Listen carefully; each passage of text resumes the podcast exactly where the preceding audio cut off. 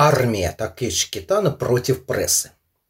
9 декабря 1986 года Бит Такеши, более известный у нас как Такеши Китана, и 11 его учеников, назвавших себя армией Такеши или Такеши Гундан, ворвались в офис таблоида Friday, принадлежавшего издательству Коданши. И после короткой перебранки учинили погром, напав на его сотрудников, пуская в ход кулаки, зонтики и предметы, попадавшиеся им под руки – а также распыляя огнетушители.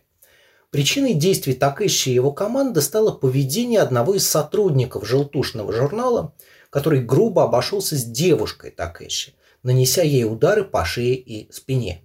Журналист преследовал девушку две недели, не давая проходу.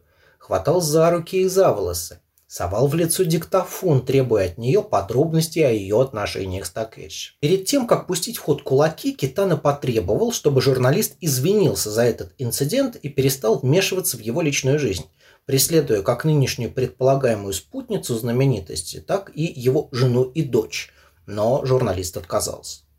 Суд приговорил Китана и его учеников к шести месяцам тюрьмы с отсрочкой исполнения наказания на два года. Представители компании Коданша в ходе судебного разбирательства заявили, что действия Китана недопустимы, поскольку являются атакой на свободу слова и давлением на свободу прессы. Признав бойцов армии Такэши виновными, судья при этом был далек от солидарности с издателем, указав, что методы, которыми пользуются журналисты Фрайри и подобных изданий, являются вторжением в частную жизнь как и материалы, публикуемые в таблоиде, основным профилем которого были скандалы из жизни политиков и медийных персон.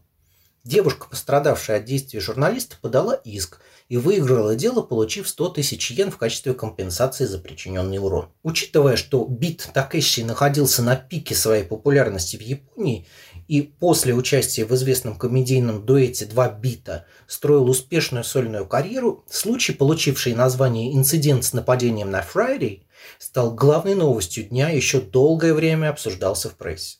На следующий день, 10 декабря, был запланирован старт продаж видеоигры «Испытание от Бит Такэши» для консоли Famicom от компании Nintendo. Геймдизайнером игры был сам Китану. Он же был активно вовлечен в ее продвижение, снявшись в нескольких рекламных роликах для японского телевидения. Скандал с его участием поставил под угрозу выход игры, однако Тайто, компания-разработчик, приняла решение не откладывать его и, наверное, не прогадала. Игра продалась тиражом 800 тысяч экземпляров, несмотря на ужасные отзывы критиков, разгромные рецензии в специализированных изданиях и прилепившееся к ней почетное звание одной из худших игр в истории гейминга вообще – Последствия инцидента для армии Такеши, обвиненной во вторжении в частную собственность, порче имущества и разбойном нападении, следствием которого стал перелом ребра одного из редакторов, в перспективе оказалось не столь существенными и не сопровождались репутационными потерями, хотя сам Китану после оглашения судебного приговора на время ушел из шоу-бизнеса. Для индустрии таблоидов э, инцидент с нападением на Фрайди часто характеризуют как переломный момент, после которого она пошла на спад. На пресс-конференции Китана заявил, что признает противоправный характер действий своей армии, однако подчеркнул, что никто не может отнять у него право защищать то, что для него важно и значимо. Поэтому инцидент был не только нападением, сколько актом самозащиты с его слов. Изначально, по словам Китана, они не планировали применять физическую силу к журналистам и собирались ограничиться распылением пены из огнетушителей в офисе здания что было бы эквивалентом швыряния кремовыми тортами в западной комедии. Однако не смогли сдержаться после нескольких провокационных реплик редактора Фрайди. Интересно, что дело целиком строилось на показаниях участников обеих сторон конфликта и никаких фотографий с места происшествия таблоид, преуспевший в фотоохоте за знаменитостями, предоставить не смог.